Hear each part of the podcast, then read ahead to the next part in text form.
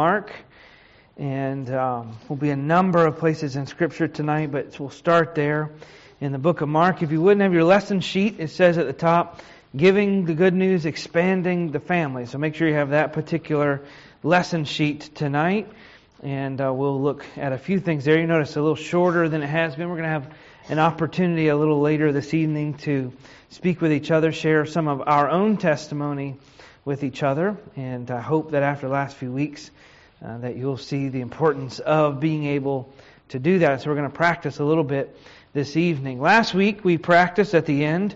Uh, we took some time and we had a variety of topics and we listed some things out and said, here's kind of the mainline news of the week. How would you turn these conversations to toward something spiritual? And we took news headlines, we took events that could happen in people's lives and examples of those things. We said, how could you turn this to a spiritual conversation that might give you the opportunity to at least profess your own faith before someone in the gospel? And more than that, give the opportunity to show or explain the gospel to others. And a group that I was in did a great job with that. Actually, didn't even make our way, weren't able to even get through all of them because uh, there are so many ways to turn a conversation toward the Lord if we really look for it, if we really examine it, and if we really seek to explain those things. And I hope that that was an encouragement to you. We may do a little bit of that again this evening, but particularly uh, with our testimony. So I want you to look, if you would, first tonight at Mark chapter number 4. And as we begin, or as we start, I want you to think about this the fact that the New Testament, particularly, unmistakably makes it clear that God has called His church to be the, the main agency, the, the, the primary way in which the gospel of Jesus is spread around the world. There are other ways that it happens, and that is important. Uh, we send teenagers and young people to camps and summer camps, and that's important.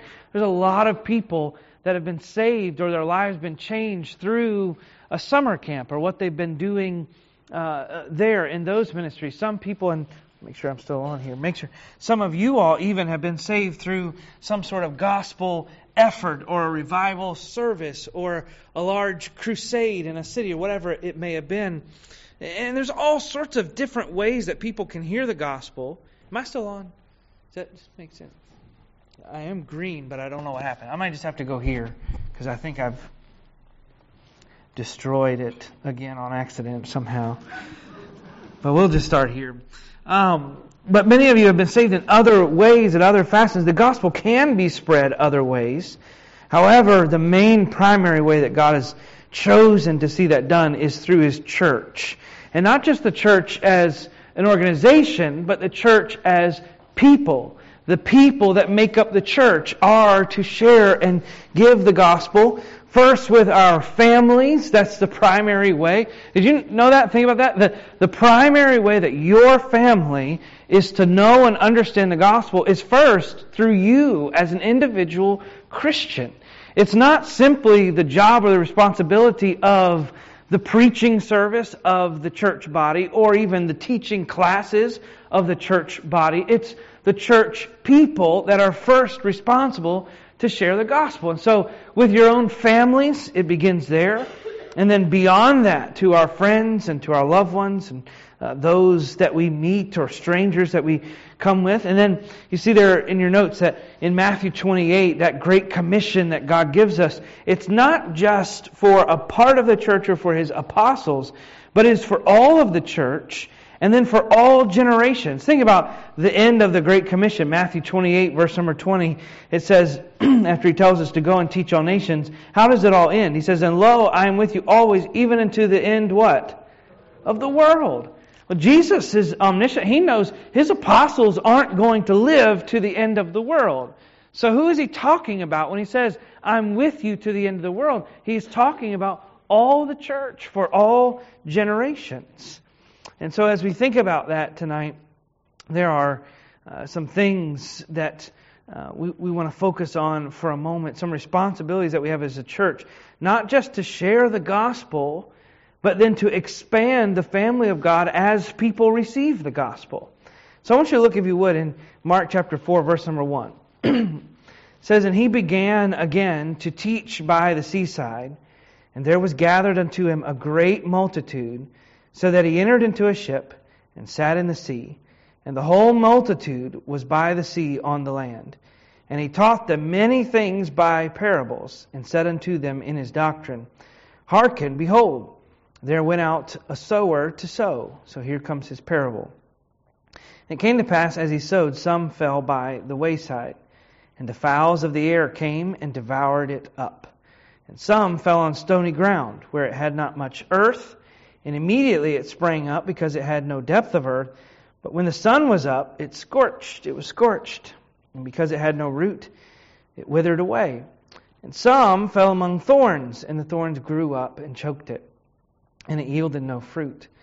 And other fell on good ground, and did yield fruit that sprang up and increased, and brought forth some thirty, and some sixty, some an hundred fold, is what it's speaking there. And he said unto them, He that hath ears, let him hear. And then he gives us the mystery of the parable. Notice, if you would, down in verse number 13 for time's sake, says, Know ye not this parable, and how then will ye know all parables? The sower soweth the word. And these are they by the wayside, where the word is sown. But when they have heard, Satan cometh immediately and taketh away the word that was sown in their hearts. And these are they likewise which are sown on stony ground, who, when, the, when they have heard the word, immediately receive it with gladness, and have no root in themselves, and so endure but for a time, and afterward, when affliction or persecution ariseth for the work's sake, immediately they are offended. And these are they which are sown among thorns, such as hear the word, and the cares of this world, and the deceitfulness of riches, and the lusts of other things entering in, choke the word, and it becometh unfruitful. And these are they which are sown on good ground, such as hear the word, and receive it, and bring forth fruit, some thirtyfold, and some sixty, and some a hundred. So he gives this parable, and I want us to think for a moment tonight as we sort of launch out into this. I want you to notice that he's speaking about the word being sown. That's the seed, the gospel being sown into people's lives. And the soil that it refers to is the hearts of mankind. It is how it's received in the soul or in the person of a man. And ultimately, people are responsible for their own response to the gospel. But there are things that contribute to how someone responds to the gospel that truthfully, hopefully, the Holy Spirit intervenes and works in their life. But there are contributing factors that come in that, that affect how someone that is said they've received the gospel, or at least listens to the gospel, how they respond to it can be affected from the outside. And I want you to think about those. He, he gives us these four illustrations, and he just mentions them quickly. He says, you know, one, it's like seed falling on a hard path and it never really sinks in and Satan swoops in and even though they've heard that gospel and that word, it's taken away from them and it doesn't take root even at all. And, and we all know people. I want you to think for a moment. We've talked for several weeks now about giving the gospel, teaching people through His Word, walking through God's Word, introducing God to people or introducing people to God. But ultimately, it's up to them how they respond. And how many of us have experienced that where we've given the gospel, we've taught someone God's word, but then it's just like it never really grasps. And Satan seems to come in, or something evil, or something from the outside world seems to come in and just kind of sweep it away, pick it up, take it away, and it never really grabbed root. And then you have this second description where he talks about that which went into kind of shallow ground. You picture just a little bit of soil. I kind of picture the parking lot grass that seeps into the cracks, that incessantly never stops returning. But eventually, most of it dies when the sun really comes up and burns hot. Except for Virginia crabgrass, it seems to thrive in that moment. But eventually it dies. Why? Because there's nothing there to really, there's no nutrient. There's nothing there to really take root. It's a little bit of mud and dirt that's washed into those cracks over time. And it's the picture of soil having, but having nowhere to really gain root and grasp and grow.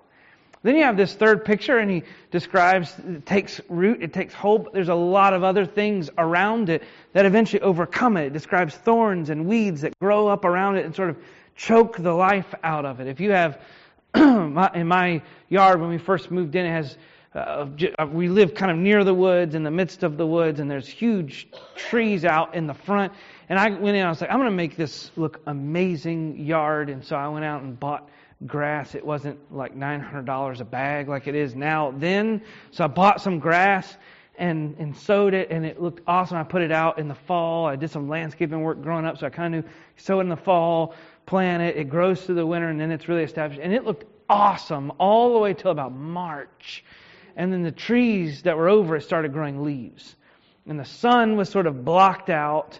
And then below it, those tree roots really started to grasp all the water as, as the rain sort of spread out. And eventually, all of that. If you come to my house now, you'd never know ever that there was grass in most of my front yard because there's nowhere for it to go. There's moss there, and that's about it. There's nowhere, there, there's no way for it to get what it needs. It's overcrowded, and it's under shrouded by, by those things that kind of take away the water, the nutrients, everything that it needs to get to be able to grow.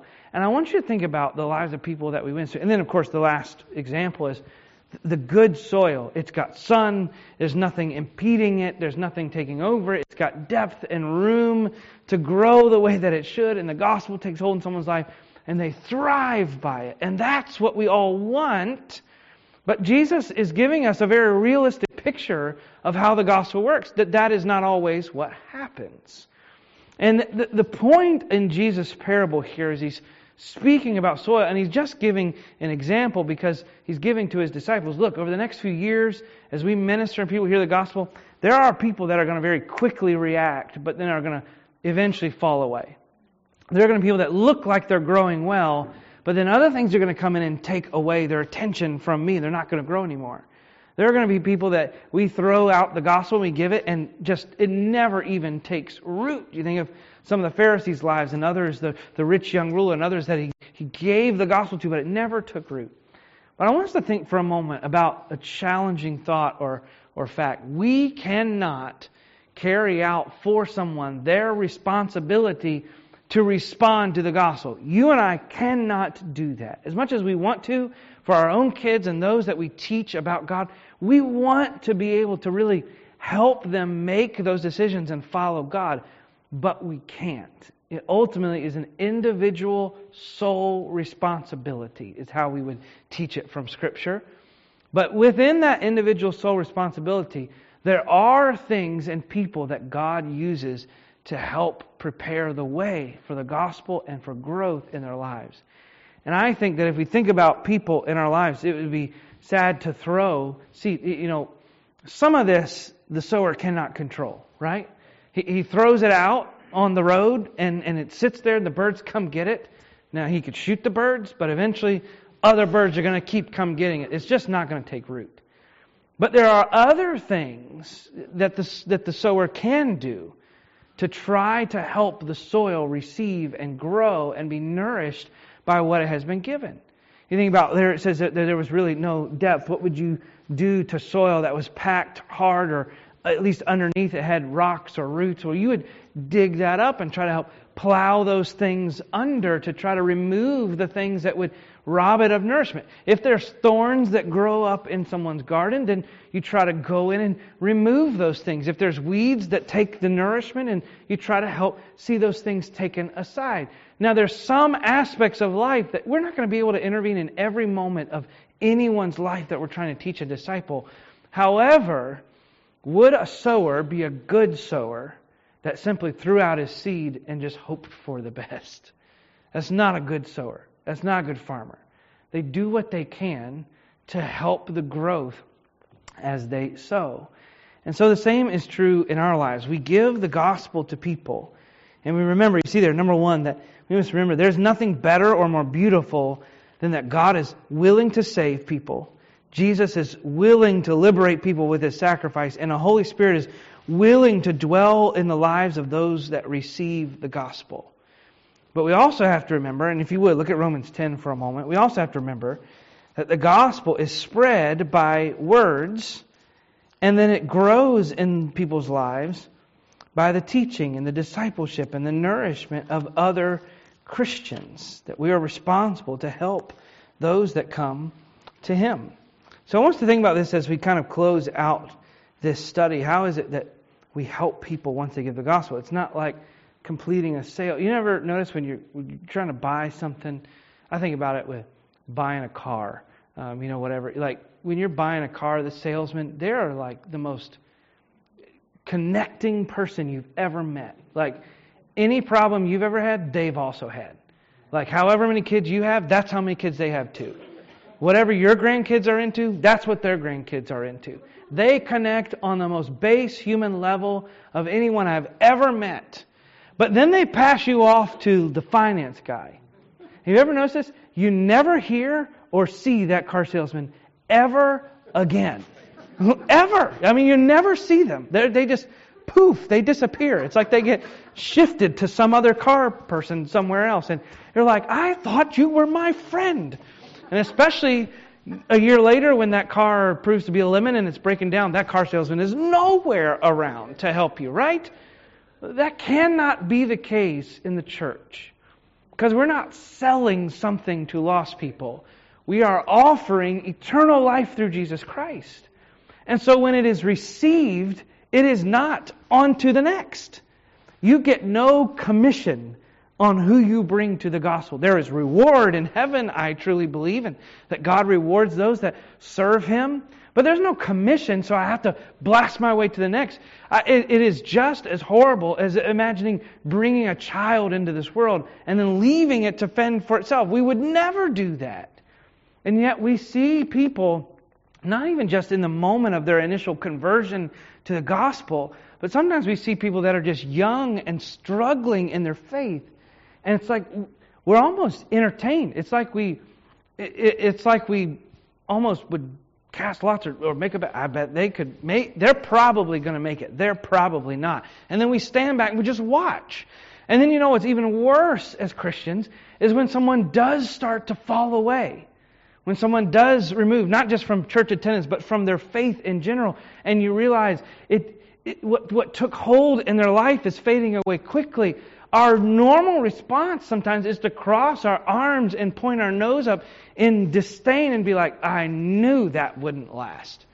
How awful is that? Can you imagine? Someone thought that about us at some point. It's not going to last. But by the grace of God, hopefully it has.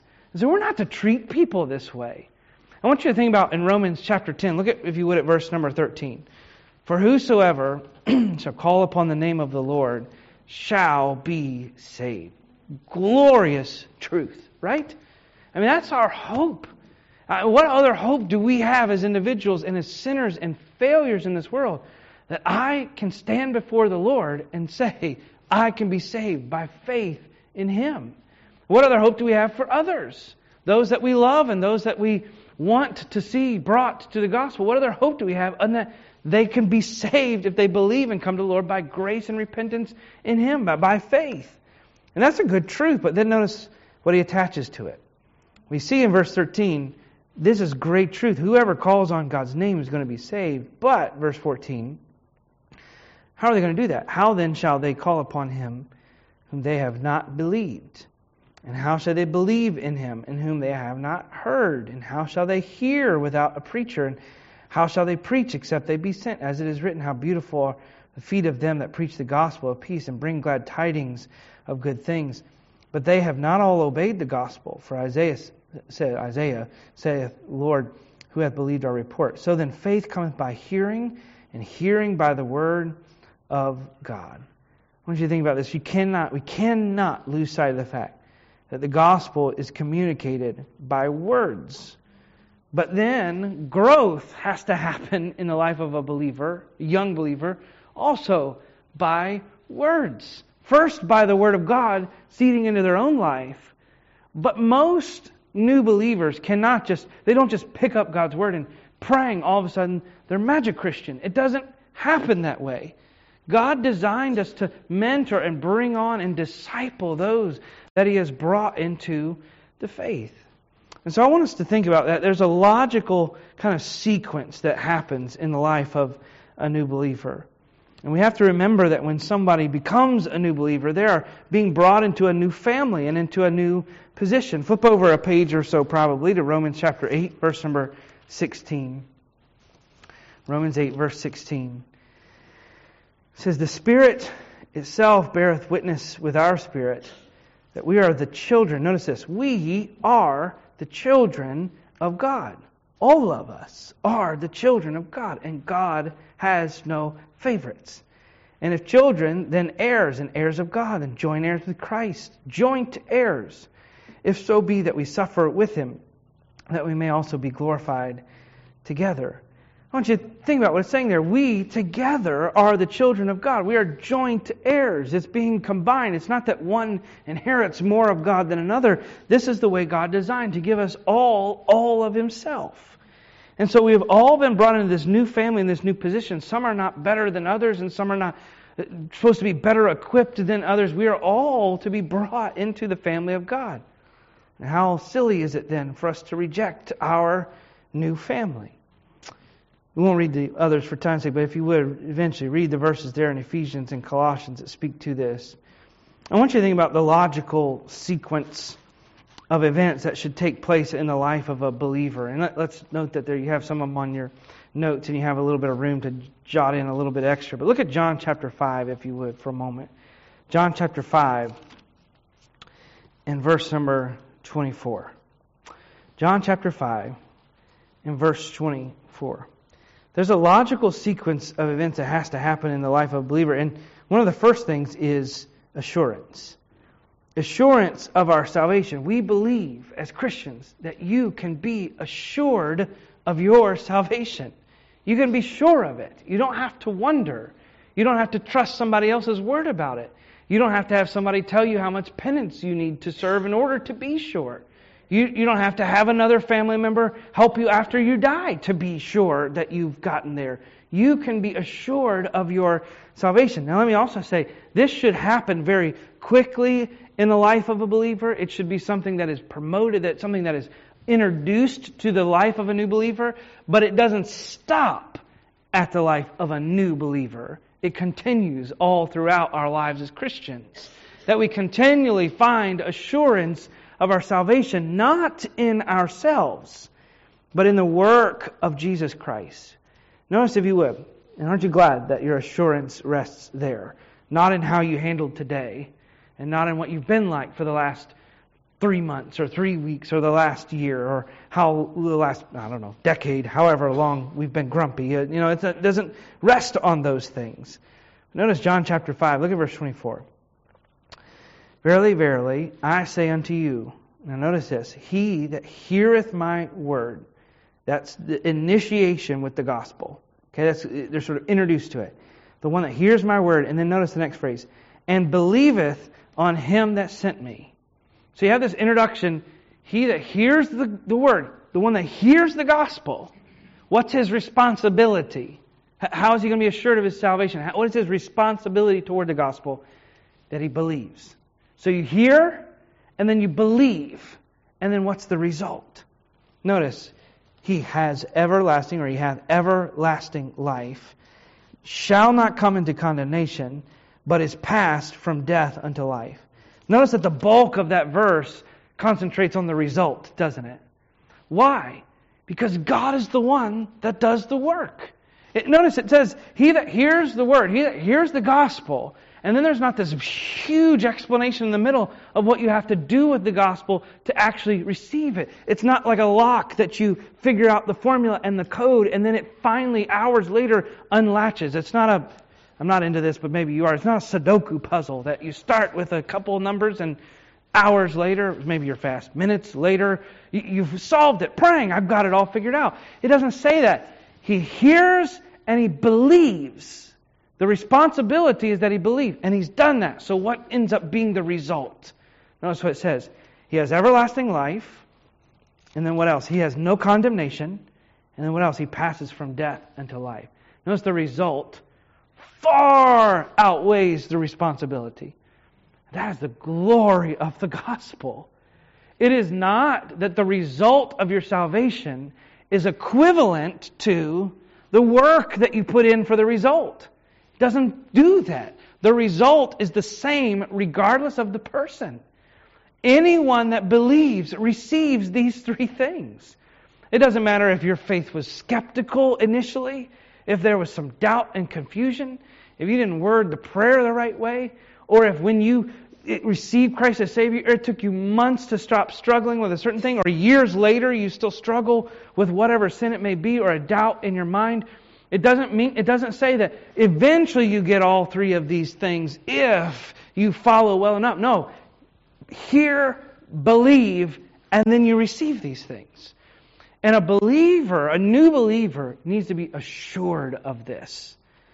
We, we preach the gospel to them that it is not by works of righteousness which we have done, but by His mercy, His grace, His power, His faith in Him alone, grace and repentance through Christ alone. We preach that as the gospel.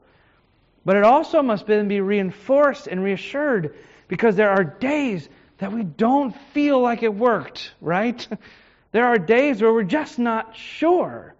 And there are days where we struggle with doubt. And the assurance does not come in our performance, the assurance comes in God's promise. And notice these three promises that are mentioned in this particular verse eternal life, you will never come under condemnation. And then it speaks that you have moved from death into life. And there's this assurance that happens. Then notice second, there's an acceptance that happens. There's this new believer that, has, that is accepted by God based on Jesus' perfection, not his own. He, Ephesians chapter 1, verse 6 says, He has made us accepted in the beloved. In the same way that in Matthew chapter 3, God descends from heaven like a dove and says of his son, This is my beloved son in whom I am well pleased, that I've accepted. Isn't it amazing that this great demonstration that God the Father makes toward his son through the Spirit? He sends his Spirit down and it audibly says, This is my son, and I'm pleased with him. Ephesians 1 6 says of the believer, remember what it says? He has made us accepted in the or as the beloved. So, in the same way that God audibly speaks about his own physical Son, the Son of God, come to save the world, I am pleased with this one. God looks at every child and believer of God on this earth and says, I accept you. Now, it doesn't mean that he accepts our sin. Don't let that be a confusion for us. But he accepts us as people because he accepts us as Christ. Isn't that amazing truth? That God sees us as he sees his only Son. And the new believer must be reassured of this. That it is not how well you're going to perform for the next few weeks that, that makes it whether or not you're really saved or you're really not. You don't have to now earn what God has given you. Isn't that an amazing truth of the gospel? That you do, there is no way tomorrow or this week that you will make yourself any more worthy of the gospel. But I don't think that we always portray that to people very well. Uh, like we, we say, eh, you know, we messed up, you know, whatever it may be. We've got to kind of earn back what God has already given to us. It's relying on Christ, not ourselves. And then notice there's also an adoption. That these are all things that the believer receives immediately, but have to be kind of taught or reassured in their lives. Not only adoption from God Himself, but think about this from God's family. Because isn't it amazing if someone that is that is unsaved, they're lost in sin, headed to hell, and God adopts that person, brings them from as the enemy of God into His family. We rejoice in that, and we, I mean, hopefully we should, we should get stirred a little when we think that the Creator God of the universe who sees and knows every failing that we've ever had in our entire lives, is willing to bring us in as his child. And that is an amazing thing. But how difficult it would it be for a new child to believe that he has been accepted by God when he has not been accepted by God's family? Let us sink in for a moment. How difficult would it be for a new believer to have assurance that he is God's child when God's family keeps them at distance. It's discouraging. And it doesn't mean, again, in the same way that God does not accept or receive someone's sin, but he does forgive it, and he does redeem it, and he does help lead people away from it. And in the same way, his family, God does not say, get your life right and then come to me. He says, come to me and I will fix your life. And in the same way, God's family should not turn others aside and say, get your life fixed and then you can be a part of us. Who gave you that authority? Who gave me that type of authority to say, well, when you get all this lined up and figured out, then you can really be a part of us? No. God, from the first moment, says, You are my beloved child. He sees us in the same way that He sees His Son, Jesus Christ. Why should I have eyes for someone that are any different than His? And then He says, There should be assurance, there's acceptance, there's an adoption that we have to convey to people. How do we do that? There's a hunger in which we try to bring a believer to help them continue to grow hungry and to learn. Now, again, this is not all your responsibility and my responsibility. There is a responsibility, individual soul responsibility, for someone to grow in their relationship with God. However, we can either discourage or encourage it, one or the other. Right? We, we really can. Like, if you've ever tried to convince somebody to come do something with you that you didn't want to do, and you sell it as it's going to be miserable and it's going to be awful and it's boring and you wish you didn't have to do it, then why would a new believer ever want to do it with us? Why would he ever want to grow if we portray a life and relationship with God that is miserable? We can encourage or discourage. I can't help but think about Mark 4, the, uh, the, the parable of the sower. And when those thorns sprout out, you know what we think are thorns sometimes when we read that passage? Well, there's this new believer. They're planted and they're starting to grow quickly. And then there's the sin of the world and it comes after them. And then there's the desires of the flesh. And then there's the interests of self. And then there's the old sin that creeps into their life and it squelches out the growth that God has given. And that's true. All those things can do that and be thorns. But so can we. When a new believer is planted and it grows up, and believers around them impress on them ideas or mindsets, kind of like we studied this morning, that are from ourselves and not from God's law exactly. But they're our own decisions, they're our own things that we force on others, or our own problems, or our own struggles, or our own doubts, and, and we live our lives. You know what? We can be awful prickly as well and discourage growth for a new believer in Christ. Because it's like, well, now you're part of the family, so now you're really going to see what being a Christian is like. Well, some of that is because we don't have the relationship that we should with God. So we don't portray the relationship that they should have with God. And so, as we bring a believer and somebody comes to new life in Christ, it is just as important that we bring them past the moment of salvation with love and tender, love, tenderness, mercy, and grace. We should not be the car salesman that relates and then disappears. It can't be us. Or, I hate to harp, if you're a car salesman, I'm sorry, but I hate to harp on car sales again. There's the car salesman that relates and then disappears. And then there's also the car salesman that relates and then gets ticked off and rejects you. Why does that normally happen? When you're like, mm, I can't do, I can't do that price, or you're like, well, I'm just looking. I'm not going to buy today, but in a few months, I'm interested. I just want to get an idea for it. Suddenly, all the relatability just disappears. And, and when they realize that you are not what they expected you were going to be, suddenly the bro relationship I had with this guy is gone. Why? Why are you no longer my good friend? That's what I think. And the same is true the same is true with new converts, with those that are trying to even, maybe not even come all the way into the faith, but they're examining, they're looking, they're seeking, they're skeptic. And what they experience from a believer is someone who shows interest until it's no longer convenient, or they show interest until it costs something of their lives. You know, interacting with somebody on a Sunday morning for a few minutes before after church. It's important, but that cannot be the extent of encouragement that we have in the life of someone who's seeking Jesus or has recently come to know him by faith. That can't be it. It's going to cost us something. But so our salvation cost Jesus everything. So why would we not? You see there the final discipleship and education that this is often, yes, accomplished in church teaching, but far deeper than that. It's accomplished through a combination of relationships in church teaching. When you think about this, the truth is that most likely in your life, what helped you grow most as a Christian throughout your life has been relationships with other Christians, aside from the work of the Holy Spirit. Most likely, if I were to say, Why are you the Christian you are today? What kind of helped you grow in this way or that way? You may think of a sermon.